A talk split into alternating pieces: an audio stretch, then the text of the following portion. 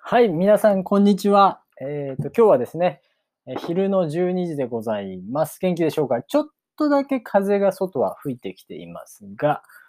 えー、まあ、ちょっとね、寒いかな。ちょっとだけ寒いかなって感じです。でもまだね、あの、日が出ているので、外は暖かいと思います。皆さんはどんな感じで生きていますか？元気ですか？ということでね、今日はまあ日本語テラ派の続きをやっていきます。今日は第8週目になりました。ね、あの、このテラスハウスは多分8シリーズぐらいあるので、まあ、途中でね、やめてもいいかなって思ってます。なぜなら、あの、今新しいテラスハウスが毎週ね、更新しているので、まあ、どっちかというとそういったところの方を集中的に見ていきたい。そして、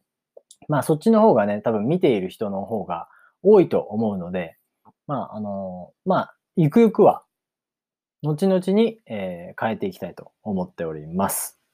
はい。第8週なんですけども、前回ね、あの、セナさんとマー君がね、キスして終わりましたね。だいぶ、あの、ベロ中でしたね。はい。あの、そんな感じで終わったんですけど、ま朝ですね。今回は朝から始まって、まあ、朝の気まずさというんですかね。ちょっともう変な雰囲気が流れてて、セナさんは、まあ、覚えてないと言うけど、まあ、僕的にはね、あの、完全に覚えてて、まあ、やっている感じですね。まあ、僕らはね、そういうのを確信犯って言うんですけど、まあ、分かっててやっている。確信犯ですね。確信している犯人ですね。うん、そう。criminal with a confident みたいな感じです。なんで、まあ、まあ僕のね、意見なんで、なんとも言えませんけど、まあ覚えてると思います。はい。で、まあ自分でまあ怖い怖いと言いましたけどもね。まあそんな感じで、まあ女性が、女性が一番怖いです。はい。ということでね、えー、朝ごはんね、マー君と、えっ、ー、と、AKB48 の、えー、りっちゃんで食べに行きましたね。二人でドライブして、なんかマー君と、なんか朝ごはん行って、パンケーキね、あれすごい有名なんですよ、日本で。ね、やっぱり日本人は並ぶのがとても好きなので、ああいうのをね、やっぱ並んで食べることに、こう、喜びを感じるというかね。まあ結局みんなド S、ド M なんでしょうね。まあド M が多いと思います、日本人は。まあ、働く、働きすぎるというのもありますしね。でもまあ、並ぶのがとても、まあ、文化の一つでもあるのかもしれません。それでね、まあ、取り残された、えっ、ー、と、哲くんとセナさんはね、まあ、超行きたかったとか言って、まあ、ちょっとね、その、まあ、不満そうな顔をしてましたね。で、その後、なんか面白いのが、てっちゃんが、あの、DVD がないとか、いう話で結構周りの人から怒られていましたね。その、まあ、DVD がなかったりとか、その、まあ、お風呂でタオルが全部あったのを片付けてないとか、えー、マー君と、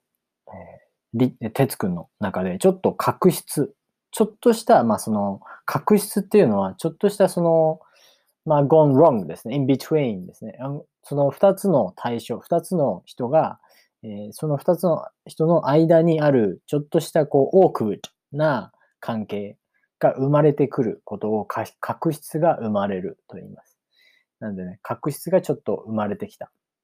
まあちょっとお互いよく思っていないとか、ちょっとお互いに不満があるとか、まあ初めは良かったんですけど、だんだんね、えー、フラストレーションが溜まってくると。まあね、マー君もフラストレーションが溜まってると。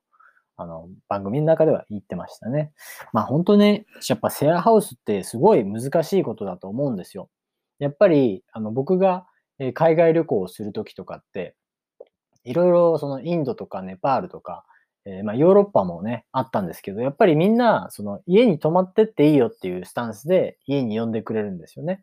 だから、あの、南米とかでもね、ブラジルとかチリとかアルゼンチンもそうですけど、やっぱりみんな家に招き入れてくれて、その人の家で、え暮らす、一緒に、え生活するっていうことをしました。まあ、そういった文化があるんだと思います。でも、日本はどちらかというと、その、まあ、自分の靴を、えー、玄関に置きますね。で、やっぱり、外から人が来るのって結構あんまりそんな頻繁にあることではないんですね。だから、その、まあ、その外国の人をえー、まあ、家の中に泊めるとかっていうのはみんなが、えー、することではありません。もちろんね、あの、カウチサーフィングを知ってる人は、えー、いるかと思いますが、まあ、そういったウェブサイトで旅行をしながら、えー、まあ、外国のことを分かっている人の家に泊まったりするのはよくありますが、例えば、いきなり知らない人の家に行って、すいません、ちょっと泊まらせてください。まあ、どこでの国でもおかしいですけど、ちょっと仲良くなった人の家に今日泊まっていいかなとか言って、例えばまあ、家族に了解とか、えー、家族に許可を取ってないときは、いや、ちょっとわからないと僕は言ってしまいますね。僕はどんだけその海外で旅行して、えー、そういったところに、まあ、あの、泊まらせてもらったという経験があったとしても、僕の家に、えー、外国人が来るっていうのは、その、僕の家だったらいいんですけど、僕のその家族とか、僕の、えー、両親ね、がいるいると、やっぱりそこの許可を取らないといけないので、えー、やっぱ難しいかなと思います。でしかもね、それが東京だったらもっと、まあ部屋も狭いですから、えっ、ー、と、まあ、ちょっとね、難しいなっていうことになります。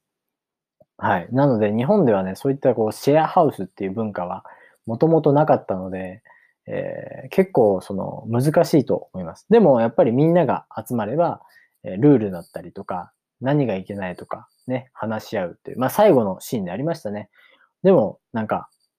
みんな若いですよね。20歳とか21歳なので、やっぱり他人に何かをやってもらうとかね。まあ、その若くなくても同じだと思いますけど、まあ、自分の、えー、楽な方向に行くとか、自分がしたくないことはしない。まあ、他の人がやってくれるからいいやと思ってくれる人は、まあ、絶対に出てきますね。どんなところ行っても絶対にシェアハウスをしてれば出てくるのでね、僕もそういう生活をしていました。オーストラリアとかではね、シェアハウスとか、いろんな人と一緒に暮らした経験があります。なんでわかりますが、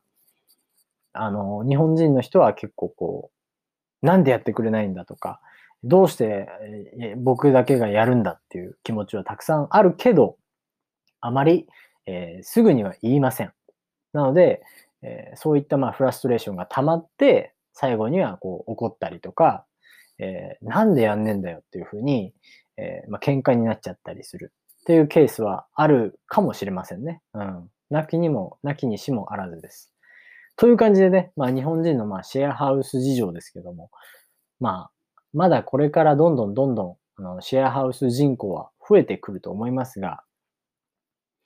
うん、もうちょっとね、やっぱり日本人はその外国の方とかの文化とか、その性格とかっていうのを理解した上で、シェアハウスの生活をしていけたらなと思いますし、逆に外国人の方ですね、日本の、日本に来て、シェアハウスをやろうとしようと思っている人は、あの、日本人がすごいそのセンシティブな民族、人たちなので、そういったことを理解して一緒に、えー、暮らしていただけると、僕らもね、あの、簡単にもっとスムーズに、確執が生まれないように、えー、過ごしていけると思うのでね、ぜひ、えー、また、理解していただければと思います。それではね、ありがとうございました。またお会いしましょう。チャオ